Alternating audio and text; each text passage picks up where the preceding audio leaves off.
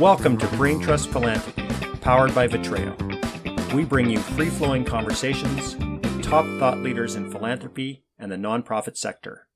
Sit back, relax, listen, and enjoy as we share ideas and discuss topics that are important, timely, and we hope will transform the nonprofit world. Hello, and welcome to Brain Trust Philanthropy, powered by Vitreo. This is episode 44, and it was recorded on Thursday, November 19th, 2020. I'm Vincent Duckworth. I'm a fundraiser and the CEO of Vitreo Group. We are a national agency focused on bold leadership and transformative fundraising. This is our 11th episode of 2020.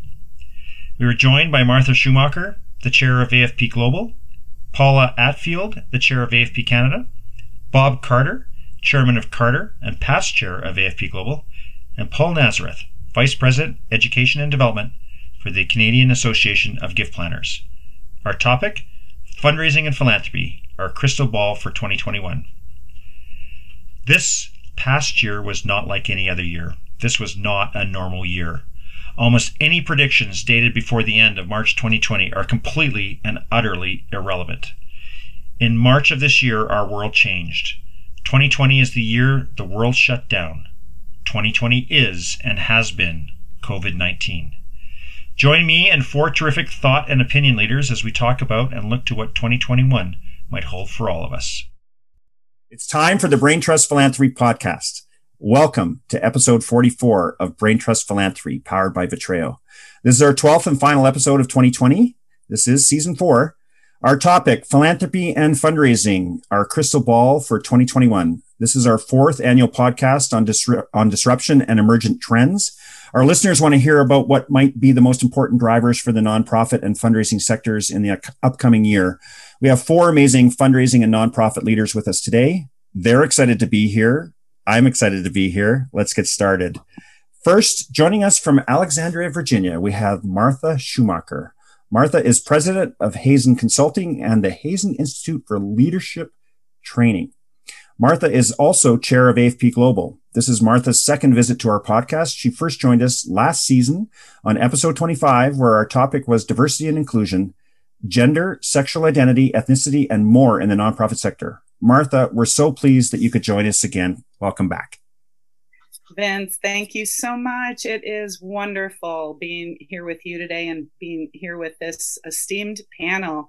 Uh, so, you mentioned my uh, term, my time as global chair, and it, and it's actually 42 more days. But, but, who's counting? You know, um, and actually, right in pandemic times, that's like 5,000 more days. So, oh, absolutely. Yeah, yeah. That's that's uh, that's 600 Zoom meetings.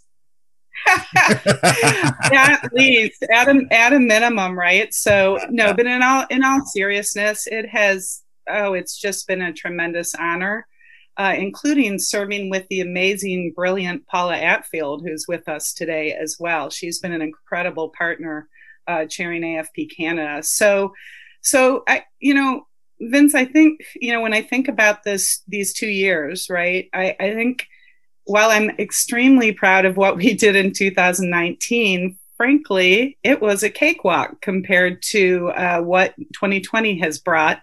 So I think what I would just say is that in terms of what 2020 has meant is I think the ways that I've been most proud of both AFP Global and our t- over 200, actually roughly 240 chapters, is the level of innovation, creativity, and frankly, good active listening that we've put into practice uh, during this this interesting year. So, so I think when I look back over this year, that's that's what I, I I'm most proud of. That's awesome. So, what's next for Martha as you move into the past chair role? Do you know? Yeah. So, as an, I'm sorry. Say again, Vince. Yeah, sorry. What's next for you as you like beyond AFP, which you still will be in the past chair role for the next few years? What's next for you? Yeah, and so that that past chair piece uh, is interesting because I my the thing about that that I love most and that I think is best about our structure at AFP Global is that I will spend two years chairing the nominating committee. Right. So as some as someone who is all about the future and all about emerging leaders, it's really fun and really exciting to think about who what are some opportunities for us in terms of what our board will look like in the coming years. And I think it's a good opportunity to call out something we've been talking about a lot uh, to a lot of different groups, which is that in uh, 2021, we are actually going to have a 50% uh, BIPOC makeup of our board. And I think awesome. that's extremely important. I also want to say that we're welcoming our first ever African American woman as chair, Birgit Smith Burton. Um, but frankly, much more importantly, because you know there's a big discussion in equity around the difference between uh, checking boxes and optics versus representation.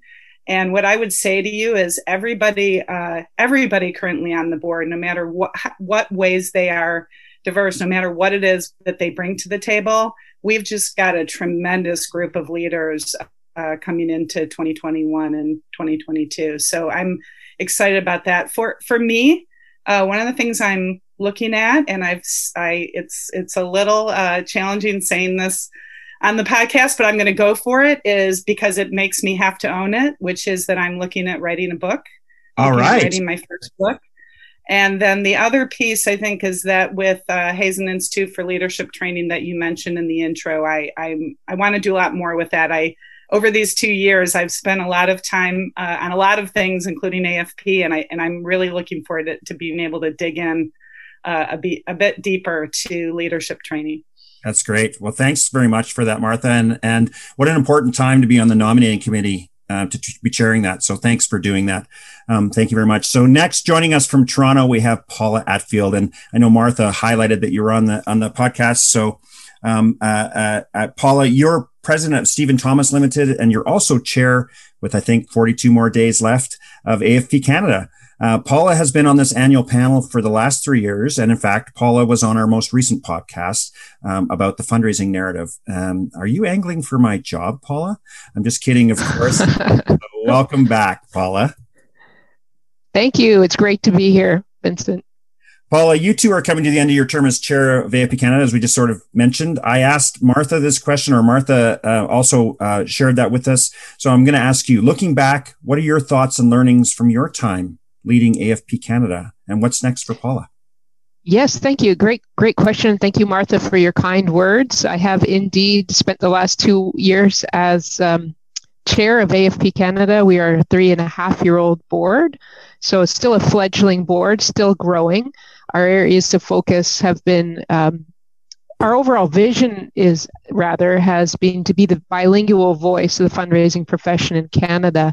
And we've done that through through two ways: communications, and you mentioned the narrative. That's a that's a part of that, and government relations. And so it's the government relations piece. Well, both the comms and the government relations pieces this year have really uh, accelerated under COVID 19 from the perspective of the, you know, the hits that our sector has taken uh, across Canada. And we've been advocating the government, amongst other things, for um, a sector stabilization fund. So it has been a very busy year. It has also been my tremendous pleasure to learn and to work alongside Martha.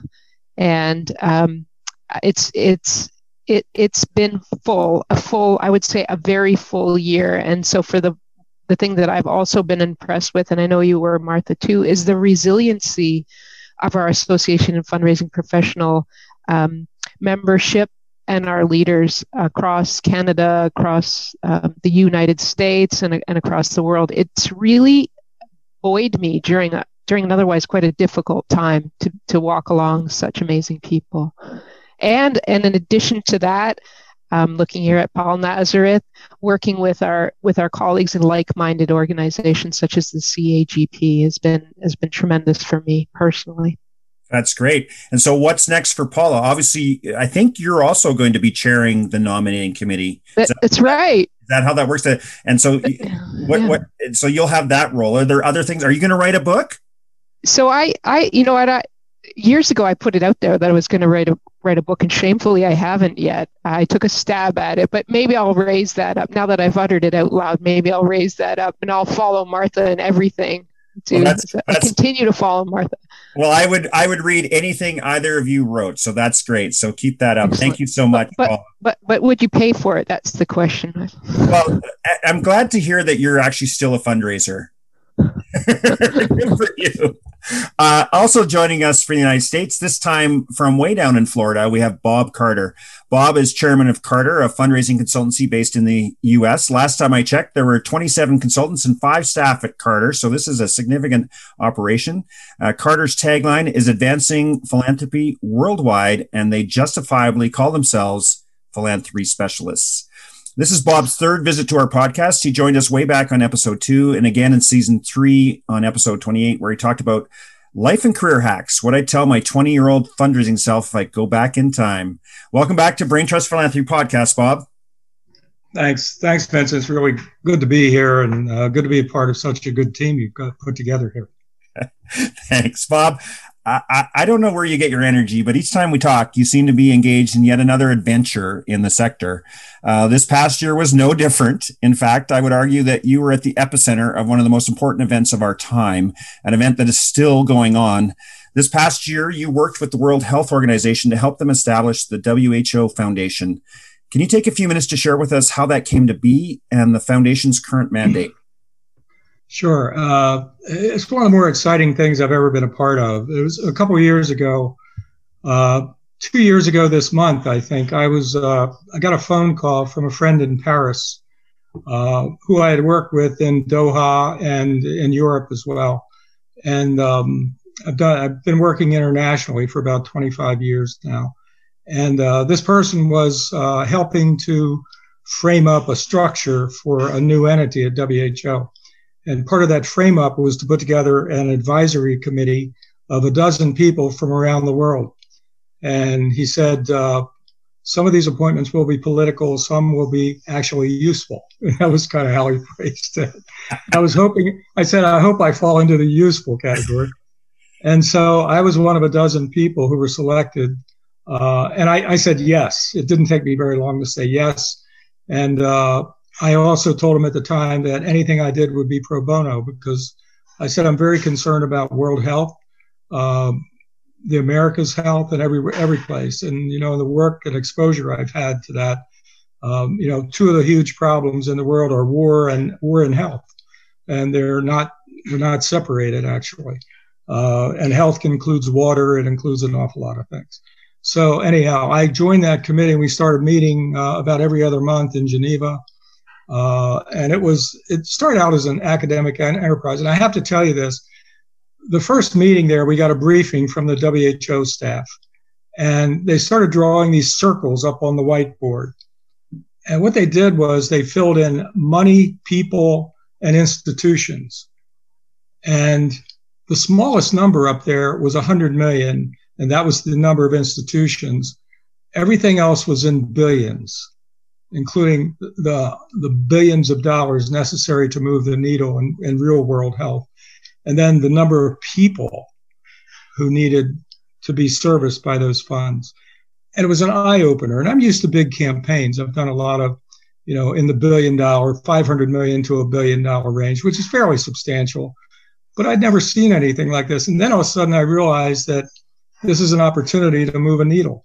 And so I stuck with it and I'll, I'll fast forward to uh, those many meetings. And in true Bob Carter form, I spoke too much. So I ended up doing a big part of the final presentation to Dr. Uh, Tedros, who's the general director, who's the first Ethiopian to ever be the general director, first person of color to be the general director. And he's brilliant. He's just an absolutely brilliant human being. And uh, I could go on about him too. But anyhow, uh, late that afternoon, he walked me out to my Uber and asked me if I would be a permanent member of the board. And so, uh, about a month later, I got a, an official letter from WHO asking me to do that. I was one of the three founders uh, of the organization, which was kind of a highlight afternoon when I got that. And uh, you don't turn that down. So, um, we started working in earnest in January of this past year of building a board. Uh, we're up to seven or eight now, I think, uh, representative of the, the Eastern world, uh, Africa. We, we uh, I'm the uh, currently the only U.S. citizen. That may change uh, the way we're looking, but we're very focused on not being the traditional um, Anglo world. and so it's a very interesting group of people that we're bringing together. the purpose of this actually, and, and the reason it's, I think it's a great idea is WHO was founded in 1948 by the United Nations. Uh, it has essentially been a government funded agency. Um, and so start thinking about that. 117 countries who fund the majority of it, each one with a president, emir, or premier, or something sitting at the head, each one with its own political angles, each one determining whether or not they'll fund it in a given year. And uh, we fall into that category too. And uh, Dr. Tedros has to deal with all those people. They all have his phone number. So getting 20 minutes with him is like a magic show. You have to be prepared and all that. And he has a balancing act to do with China and the, the high powers. He has a real balancing act to do. It's a very difficult job. Back to the purpose, though, they had never had a portal to receive private funds. They just didn't have that. So this organization is now uh, we're able to play in the high net worth market on a global basis. Um, we opened up our, our portal for fundraising using the United Nations as a partner uh, in in June, late June, because we couldn't get the Swiss government to approve our portal. Very different thing than you know picking up the phone and getting it done. Yeah. So anyhow, we uh, we, ra- we were able to raise it's up to almost 400 million now since the end of June on a global basis. About 70% from corporations in the private sector, and about 30% from uh, wealthy individuals and families.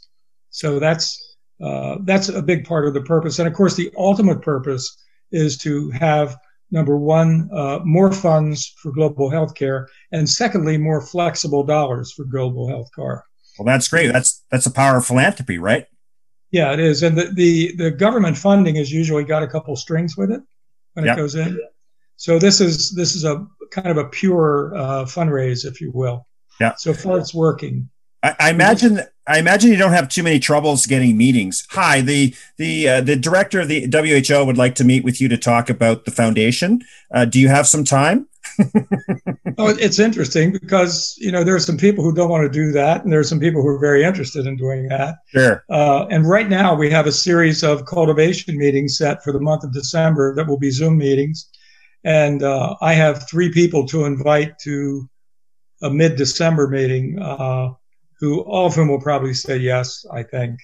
Uh, because it is, it's a pretty high honor to have this conversation with Dr. Tedros. Well, enjoy your meeting with uh, with Bill Gates, Warren Buffett, and Mackenzie Bezos. It'll be fun. Yeah, yeah. They're already coming to another one. So. Yeah, I'm sure they are. yeah, so it's been it's been a great experience, I have to say. Well, we appreciate what you're doing, Bob, and we are thrilled that you you took the time to join us today, and that is really important. Um, you you know you've done so many things. We all have. Uh, all of all of you on this call have something to put down um, uh, on on what did you do with your life and uh, so you should all be grateful for that. And that's a, I'm only setting you up now, Paul, to, to, to beat all that. So um, let's introduce, last but not least, from Toronto, we have Paul Nazareth. Paul is Vice President, Education and Development for the Canadian Association of Gift Planners. Uh, Paul is no stranger to podcasts, but this is his first time on Brain Trust Philanthropy. So welcome to the podcast, Paul. Thanks so much, Vince. Uh, first time caller, long time listener. You know, I've been waiting for someone to do that. That's awesome that you did that. That's got a great soundbite. So, Paul, we're going to hear your thoughts on uh, what uh, 2021 might hold for fundraising and philanthropy in just a minute. And um, but before we do that, uh, of all of us on this panel today, you are by far the most active on social media. You have almost 14,000 followers on Twitter, and your posts are widely shared. Our listeners want to know, and I want to know, how do you make or find the time, and do you have some secrets for us on how to become a social media maven just like you? Well, I hope they're helpful, but actually, my secrets are that I do it all wrong and that I cheat as much as possible. uh, and by that, I mean, in the sense, if you look at that, actually, if you look at that following piece, everybody always looks at the followers. But if you look at how many people I'm following, the most active, you know, social media guru types follow no one. And my whole reason for getting on there was to be connected to my community. Right. The first 10 years of my career were actually quite lonely and isolated because like a lot of people, you know, do, you know, building their bones and doing the trench work, I was disconnected. I didn't have PD budget to go out and be at conferences and connect with people. and I was yearning for that connection with my peers. So in the early 2000s, I started blogging, podcasting, all of it, and found that place on Twitter because also having young babies and um, mild insomnia, the fact is that social media is a conference happening 24 hours a day. So, you know, how do I find the time? I use I use a lot of um, aggregating platforms, the Hootsuites and all that kind of stuff. And then I do I actually don't I'm not there all the time. You know, I always tell people on the weekends, all my devices are in a box by the door, and everything that you see is scheduled. Oh. So, you know, I encourage people to say, keep it authentic. And actually, here in the pandemic, don't spend too much time. Listen when you need to. Use it to connect with people that fill you up. And that's my peers in fundraising. That's why I love the podcast. You're my staple when I'm washing dishes. All right. You know, and those are the things we always got to do, but there's always time to connect. And that's why I love it so much. That's awesome. I take that as a compliment that you listen to me while you're doing dishes. Some of the best podcasts I listen to are while I'm doing dishes. Thanks for that, Paul. We appreciate that. And that's a great tip. Okay, let's get started. Thank you all for joining us on this, our 44th podcast. Today's topic, fundraising and philanthropy, our crystal ball for 2021. As part of my preparation for this podcast or any podcast, I typically do a Google search for relevant articles and posts related to the topic. When I did the prep for today's podcast, I did the same. I Googled fundraising and philanthropic trends 2021. I immediately had a problem. This is not like any other year. This is not a normal year. Almost any link dated before the end of March 2020 was completely and utterly irrelevant. Uh, in March of 2020, our world changed. 2020 will go on record as the year the world shut down, the year that health became an economic driver, and the year that billions of lives were changed forever. 2020 is COVID 19 as we close this horrific year, and yes, there were also many, many silver linings as well. I'm sure we'll hear about those. We see a world characterized by one word, uncertainty, massive and pervasive uncertainty. The economy is on life support. Millions are jobless. Millions more continue to work from home. And the nonprofit sector is being told that it will be operating at somewhere around 65% of what it operated on to prior to the pandemic. And this might be the case for the next three to five years. With that upbeat stage setting, we have invited four of our leaders to share their thoughts on what 2021 and beyond holds or might hold for the nonprofit sector globally and in North America. So, Bob, I'm wondering if we could, could we start with you? Can you cheer us up? sure. And, and, you know, I have to say, I'm the eternal optimist. Uh, and I think some of that comes with, uh, with time spent uh, watching the resilience of philanthropy watching the resilience of the human spirit all over the world and seeing how people come back and seeing how people recover. Uh, you know, I, have spent a lot of time in the last six months zooming into board meetings, zooming into various conferences, and talking about. Uh, I talk about Wayne, Wayne Gretzky because you know his whole whole philosophy of success was skating to where the puck was going, not to where it was. So so uh, I think we're headed to uh, a pretty incredible recovery. And certainly in the U.S., I can speak to that. Uh, you know, the equities market, which is what essentially drives major and mega giving, has never gone below 22,000. Uh, in the recession of 2009, it was at 6,500. And that recession was a humdinger because it was a failure of financial institutions. Uh, this particular world trauma and recession was caused by governments demanding that people shut down and go home. But the financial institutions that have most of the money, business doesn't have most of the money. Our financial institutions, banking and insurance and all that, have most of the cash. They're still okay, and that's why uh, that's why the market in the U.S. is doing what it's doing. Some other markets are responding well too, uh, and there's no question there's regionalism as far as who's who's happy right now and who isn't. But uh, we have the opportunity for a very rapid recovery uh, that I predict will even accelerate once we have distribution of vaccine. Um, so much of the work that we do, so much of the world is uh, responds uh, emotionally and psychologically to good news. And we've been waiting and waiting as societies for good news for a long time here in the U.S., I've, I've, I've been saying for months, we need to check two boxes. Number one is get the election over with, which we will. Believe it or not, we will get it over with here. It's Someday. not over yet? Oh, sorry. it's in court right now. It's crazy. but anyhow, I think it's over. But you know, there are those who don't think it's over. I've checked my box, and anyhow, we also uh, checked the vaccine box, and now we have from two to four that are coming out. Uh, you know, before the end of the year.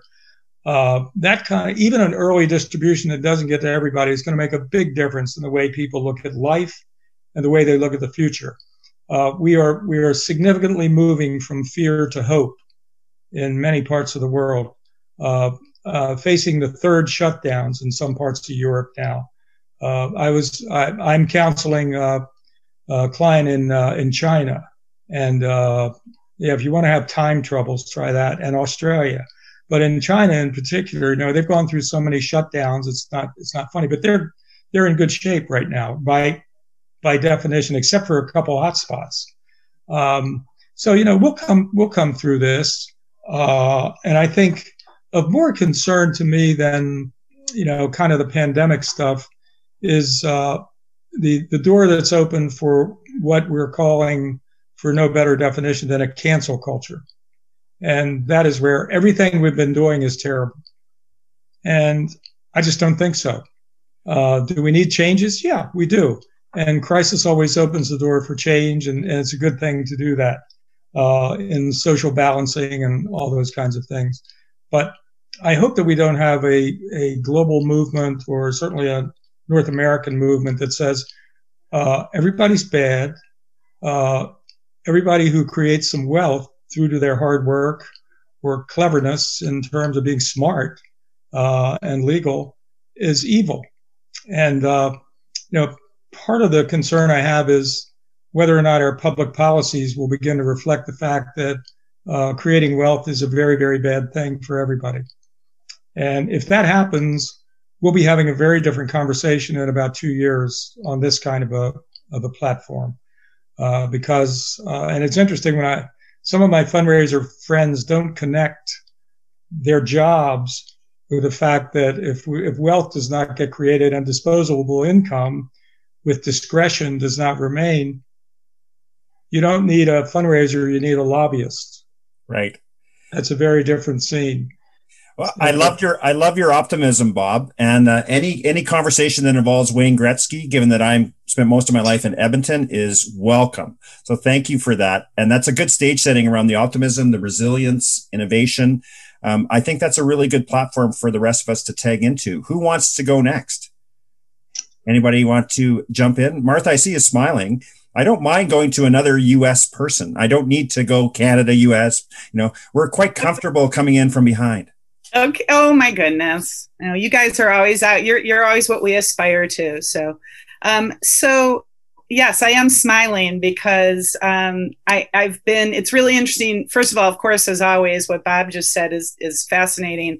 And and Bob, I it's when you talk about fundraising colleagues, I think one of the things that so we could today, right? We could say, hey, these are what we think the top 10 trends in fundraising are going to be, right? And it could be things like, I happen, for one, to think that cri- crisis health giving, uh, per what Bob said about the vaccine, right? You know, that once that comes into play, there's going to be a big mindset shift around giving to crisis health giving. So, so we could make all of those predictions and you know perhaps we'll we'll spend some time on that but what i actually think is getting lost in this a lot is um, and again bringing it back to our colleagues is that with all of this zoom fatigue with all of this decision fatigue right? And there's been a lot of writing on on both zoom fatigue and decision fatigue.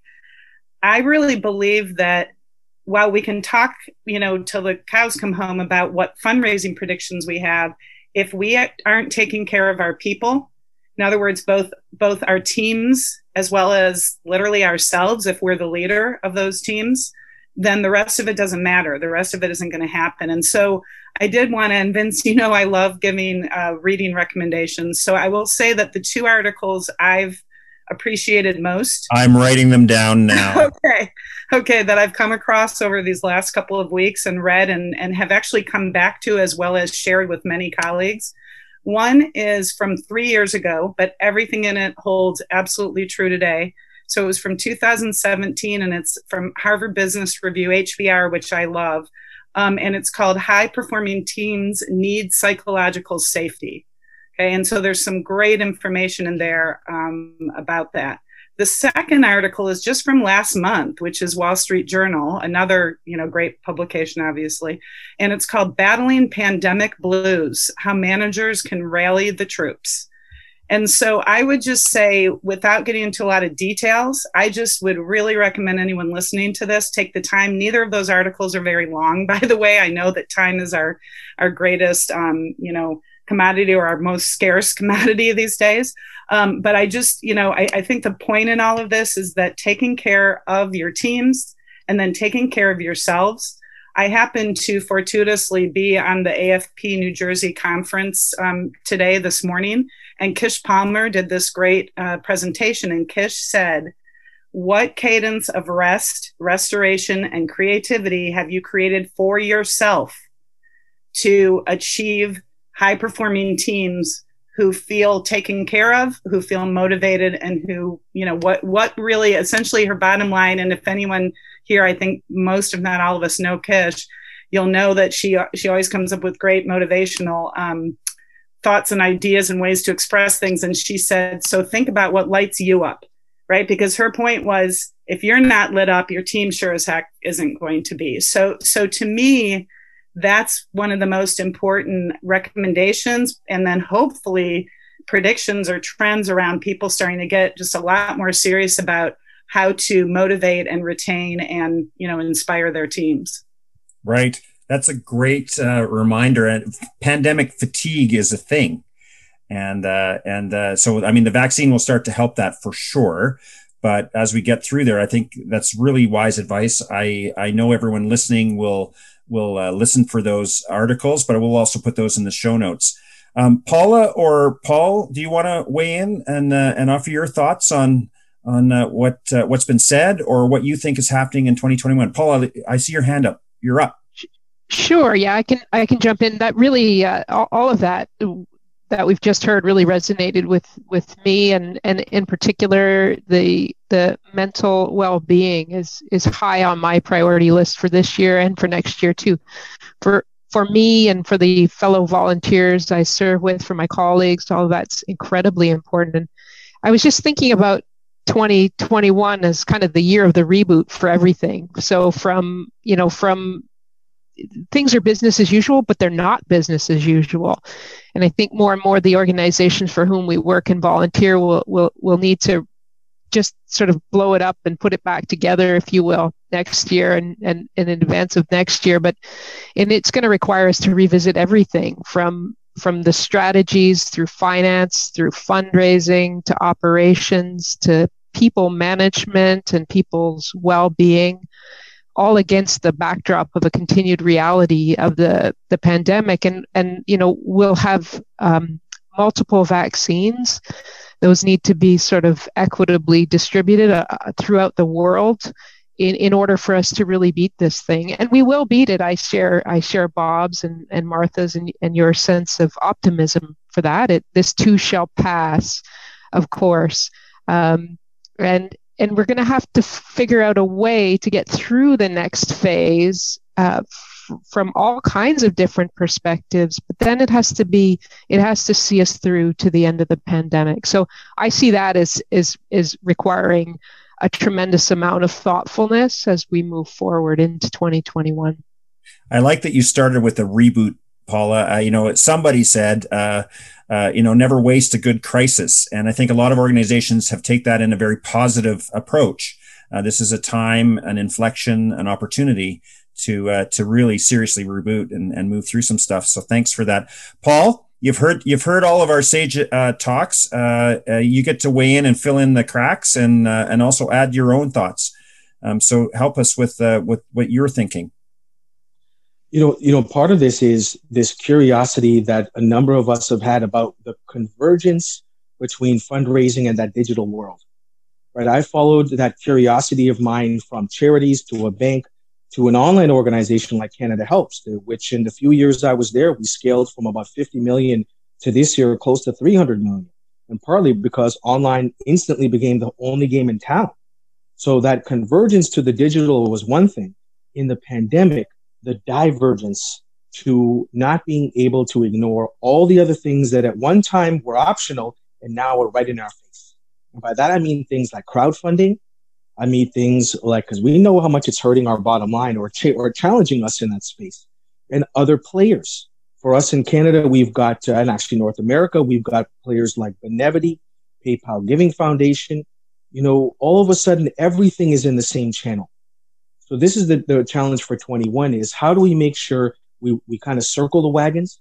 We go deeper in the relationships. We've got everybody focused on the tactics. How do we take our golf tournament online?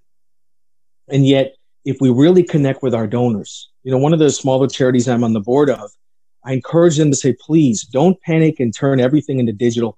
Talk to your donors. And one of their donors recently said to them, you know, nobody's talking to me. Nobody's told me what they're doing at this time and why it's needed. And because nobody is, I feel comfortable doubling down with you. And they turned a five figure gift into a seven figure uh, in life endowment. And so, you know, that's the piece which is going to be hard for us because everybody wants to react, wants to do, take everything online. And yet, as always, we know that fundraising strategy and relationships is what is really important, right? And we got to remember that the economy is still there, right? Some great Canadian data from our colleagues at GoodWorks and StatsCan showed us that 70% of Canadians over that, that $100,000 income level have retained their salaries. They've been really quiet. You know, we've only heard about the losses, but there's there's a reason why there's a wood shortage in Canada because everybody's quietly renovating their homes to put up. That's true. There's also, this is a fun one. I got this from the report on business in the Globe and Mail. There's a Botox shortage because people are renovating their face. Uh, the fact is, is that the money's there. People care. They want to give. We just got to connect with them. And all the newfangled stuff isn't the way to do that, right? Phone will beat Zoom every time. Uh, that I love that you went there, um, Paul. I, uh, I, there's a lot to unpack in there. One of the things that was I saw some quiet acknowledgement, or maybe I'm just seeing that in the eyes around uh, th- this crowdfunding thing that isn't philanthropy or fundraising, but is presumed to be both. Um, I'm not saying that I'm for or against it, but the GoFundMe campaigns uh, and and the, the PayPal giving and things like that. I'm curious what we as a sector think about with respect to that, feel about, and whether we we we we think we should be doing something about that or not. Either encouraging it or discouraging it or finding a different way. Any thoughts on that? I, I know it's a little bit of a sideways. Bob, I see your finger wagging. Tell us. Well, I, I like it. I mean, I think um, it's a little bit whether when you're asking for a grant, whether they take the money out of marketing or philanthropy. Uh, money is money, and I think that they're and and having ra- having spoken and been a part of some fundraising in other parts of the world, particularly in Latin America, where you know I've spoken at conferences in Latin America where most of the audience were um, social philanthropy experts uh, looking for social investments with an actual return to the to the investor.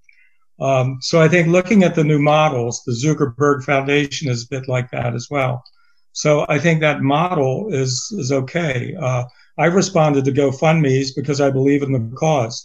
Uh, I can't deduct deduct that, but that's okay because I'm really interested in the outcomes. Uh, everybody everybody will not be in the charitable deduction game uh, going forward. So, and I think, um, and ultimately, if we if we look at public policies that are going to encourage um, higher taxation and things like that, there's going to be a redistribution or a resettling of things anyhow. So I don't mind it. I think it's I think it adds strength to some people who don't give a hoot about the deduction anyhow. So I, I, think I think it's I think it's okay. Good causes. Uh, I think we maybe do maybe do some good screening on these things. Yeah. Uh, I worry a little bit about personal things like that, but where I know the cause is worthy, I'm okay with that. Right. Right. Okay. That's that's great. I see your hand up, uh, Paula. I want to come to you. One of the things I found. I remember reading a report years ago about giving, and it happened to be giving in the U.S., but it wasn't a Giving USA thing. It was a more. It was done maybe 30 or 40 years ago, but it was a very comprehensive report because in it, they looked at the charitable giving, which they could count. And the, but they also looked at gift giving between individuals. You know, like, you know, if a father gave $20,000 to uh, an uncle or something like that type of giving was as important in the counting of g- general transfer of that type of funding. I found it to be interesting and, and thought provoking at the time in that I, I hadn't actually thought about it that way. Cause, you know, we get so bent on, um, you know, it's, it, you're registered as a charity, et cetera, et cetera. Anyway, I just wanted to put that out there. Paula, you had your hand up. I, I just want just for fun to play a bit of devil's advocate. I mean, I too have given to through GoFundMe and those platforms on occasion. When when I when I read a very compelling story and I see that the money is going to go direct to cause, where I where I sort of pause for a little bit of concern with those types of platforms is the is the potential lack of um, any ethical standards. And so, as we know, the AFP, the Association of Fundraising Professionals, for our part, has um, a, a, lengthy uh, set of ethical guidelines by which we operate. And those those that that those rights are not necessarily followed by those platforms. And we had a case in Toronto, and not Toronto, in Canada, where and you'd be familiar, you might all be familiar with this, which was the Lumbo, Lum, sorry, I'm mispronouncing that. Humboldt, um, Humboldt bus tragedy. Humboldt, sorry. Um, yeah. where you know something like 25 million dollars was was raised almost overnight but you know without the mechanisms in place to, to distribute that, um, it, it, became a very difficult challenge for, for those who, who were in front of that, um, that, ver- that, that tragedy. So I think there's lots to be considered as we, as we think about these new platforms, because they are for sure here to stay. And how do we utilize them in a way that, that not only balances the rights of the, of the donors, but also the beneficiary, beneficiaries how, how are they how are we balancing those rights there and how are we making sure that we're doing it in a way that's ethical? Well i was just a thought came to my head martha maybe we need to have a board member from a crowdfunding platform on afp anyway it's a thought. Um, other ideas or or, or um, can we we can take this down another channel? We i just pulled that thread out um, because of the crowdfunding comment paul. Um, um, but um, uh, Martha, did you raise your hand? I, I, just noticed the blue hand. I'm sorry, I missed that. I should know that by now. I'm well trained on Zoom. Your hand is up. Go.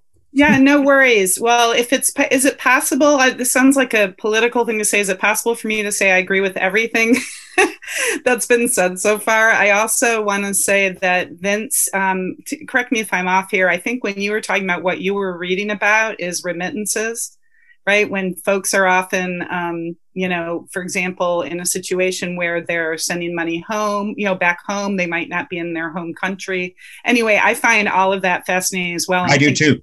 I think we ignore that at our peril, right? I think that if we don't think about that when we're talking about philanthropy, we're leaving out a whole section of philanthropy that's critically important. But um, all of this is to say the only yeah the only other thing I had to add uh, to to everything that's been said, which again I think is terrific, is and I have a feeling Paula will start nodding her head because this is kind of her world, I believe, is this whole idea of I think we do need to be careful about talking about channels as if you know okay I'm a crowd you know like for example Bob Carter isn't a crowdfunding donor he's a donor and he donates in many different ways. Sometimes he writes a check, sometimes he, you know, does it um, online. Sometimes, you know, in other words, I, I do think we've got to make sure we never lose sight of the fact that you know donors are a whole you know wholehearted giving is also whole person giving right so we you know just making sure that we focus less on the channel although understanding it's one of the many ways to give and more thinking about what is it truly that motivates us. And frankly, speaking of Bob, he got the heart to the heart of it. He's not going to respond to a cr- crowdfunding, uh, you know, um, pl- uh, pitch. And Bob, you can chime in if I'm off, but I, I know you pretty well at this point. I think I'm I'm on you know spot on here. Is you're only going to respond to it if it's an organization and for that matter a person that you trust right that's that's asking you that's right. So so anyway, I think I just wanted to kind of those were some of my thoughts as as this conversation was unfolding. Bob, you had your hand up, and then I Paul, yeah. I see you there too.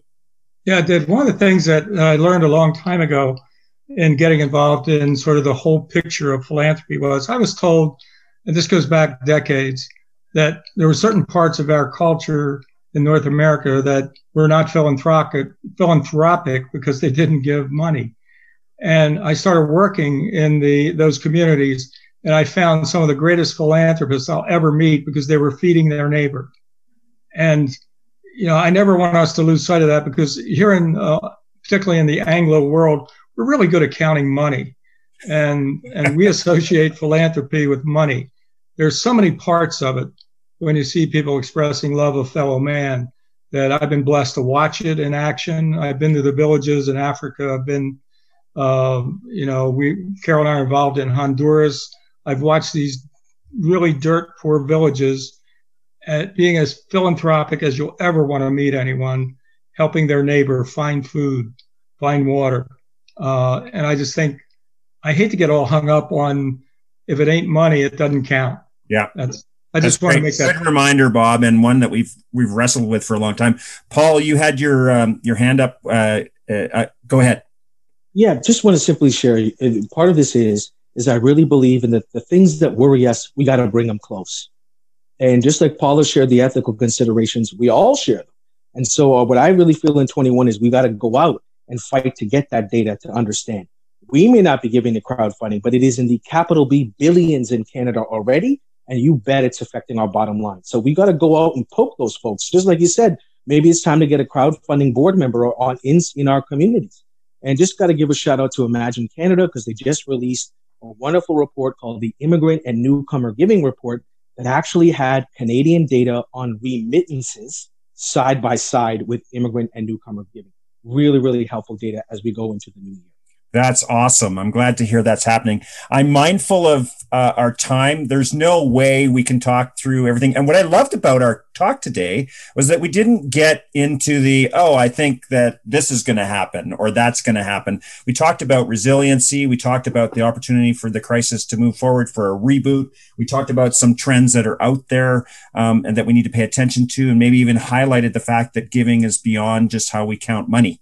And so I love that that was all on our talk today. But I'm also I, I, I wish I had more than an hour. We could talk for hours. I want to thank you all for for taking time to be here. Uh, you know, Paula, Paul, Bob, Martha. Um, it was fantastic that you took the time. But before we go, I want to give each of you an opportunity to share with our listening audience. Um, you know, something that you want them to hear or take away either from today or into the future. And I'm going to start with you, Paul. So, Paul, if you wouldn't mind just sharing with our audience what you want them to hear. Well, you know, this is uh, something really important in the Canadian Association of Gift Planners and our community of organizations about asset based giving. We, we say it till we're blue in the face. And frankly, in this pandemic, if more organizations had had planned givings programs set up, there's a lot of people who've wanted to give. And frankly, we know have even passed away, and there will be a big coming of requests, but it's not just requests. So, you know, people really need to pay attention. The stock market has a huge rally at the end of the year. We're days away from the end of the year. Get those securities programs set up. But it's really important that we, we integrate into all of our fundraising programs. It's not an either or, it's an and. So just make sure we're taking the golf tournament and the walks and runs online, that we're getting those securities programs set up and we got request wording online. You'll have all of your revenue streams as diversified as they need to be. Thanks for that, Paul. I'm just curious. One of the trends we didn't talk about and we didn't need to is uh, uh, maybe because of the pandemic made people face their mortality. I do believe the number of wills being written has risen dramatically in uh, during the pandemic, and I, I think in that's March. Wills were the new toilet paper. And so there was a huge run on wills in Canada and the States.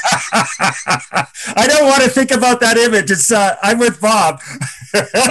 That's great. But it was it was massive, and there will be an equal run on wills after we're done all this in a good way. That people will reflect on their values and what they believed in, and there's it's going to be a golden age for wills after we're done all this. That's great. Um, I'm going to grab your message in a minute, Martha, but I'm going to go to Paula. Paula, you have the stage. Thanks for that, Paul. The uh, wills are the new toilet paper. Great. Um, off to you, Paula. Eat that. Um, that that's a tough one to follow, Paul. Your your lines are just so great. I've written a bunch of them down. Uh, you know, for me, I want to end on a note from personally on a note of optimism, and I and I do think that COVID has laid bare so many of the inequities in our society, and I, I think the, the thing with charities and nonprofits are they're really stepping up like num- never before to fill the gaps that governments just simply aren't equipped to fill. And and i, I really want to make sure that those in need are continue to be served um, equitably and that we can tackle the major issues in our society of systemic racism and social justice. And you know at, at afp we use the the acronym idea which stands for inclusion diversity equity and access and that's really come to the forefront in 2020 like never before. And and i really hope that the rejection of the old ways of, and and our unconscious biases that we all share will give way in 2021 to a more equitable and diverse future not not only for fundraising but for our sector in in north america and beyond. So thank you for giving me that platform to say that Oh, I'm glad that you talked about that, Paula. That was awesome. Um, and an idea, well, it was an idea that needed to come, and it is there. And I think 2020 has certainly highlighted um, how important and, and useful that is going to be going forward. And I'm, you know, Martha, you mentioned earlier on about the fact on the nominating side that uh, you know half the board would be uh, it, the goal is to have half the board as BIPOC. I think that is such a huge deal to have going on. I'm going to come to you last, Martha. You're going to get the last word. I'm going to Bob next. Bob, what do you want people to hear or remember? Well, before I sign off, I want to I want to give a plug to uh, uh, a Harvard Business Review article called Five Principles to Guide Adaptive Leadership, and it was it was done September the 11th this year and it has it has some incredibly good stuff. I've been using it in my webinars and trying to use it with our own team, which meets weekly now, which is one of the great things that came out of COVID. Uh, but a part, you know, a last thought for me, and it, it's resonated throughout my 50 years in the industry, is never underestimate the human heart. Um, you know, I, I so many people were worried as the pandemic hit, and frankly, was I concerned about people dying? Of course but I knew I knew that others would be resilient and others would come to the rescue. Uh, the desire to and the need to help another human being is so strong. I think it's spiritual. I think it's wired into the human heart. So that's where we live, and it's a privilege to live there. So. I've heard you say it before, Bob, and I'm always warmed when you say it. Uh, never underestimate the power of the human heart. And so thank you for reminding us yet again of that. And thanks for being on the podcast. Thank you. Martha, you have the last word today. Wow. Somewhere in, in my household, my husband is shaking his head. Right? Yeah. Um, we had a talk before.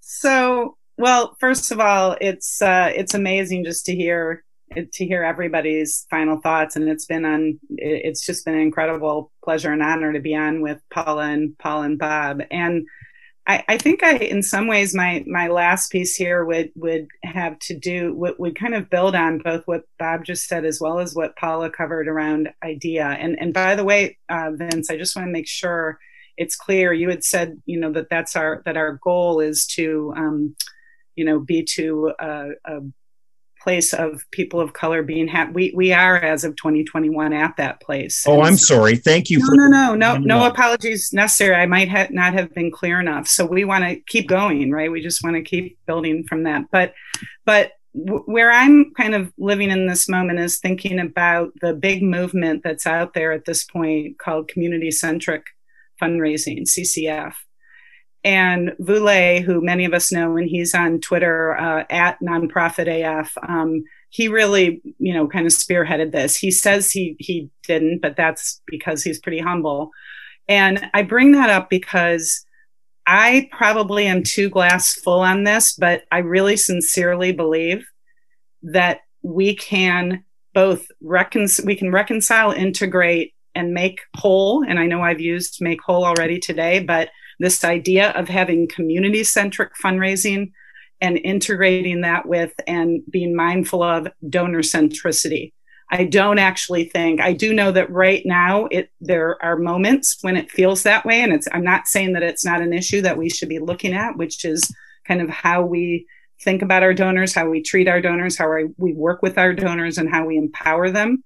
But I'm actually really encouraged by this CCF community centric fundraising movement and I really encourage, and maybe I kind of challenge, which is a fun challenge for 2021, all of us to figure out how we can make this work together and be thinking very carefully, to Paula's point, about how we're serving our communities in a way that kind of brings what I call the triangle together. And by the triangle, I mean our constituents, our organizations, and then our philanthropists and donors. So, so I, I, that's what I'm optimistic and hopeful about for 2021.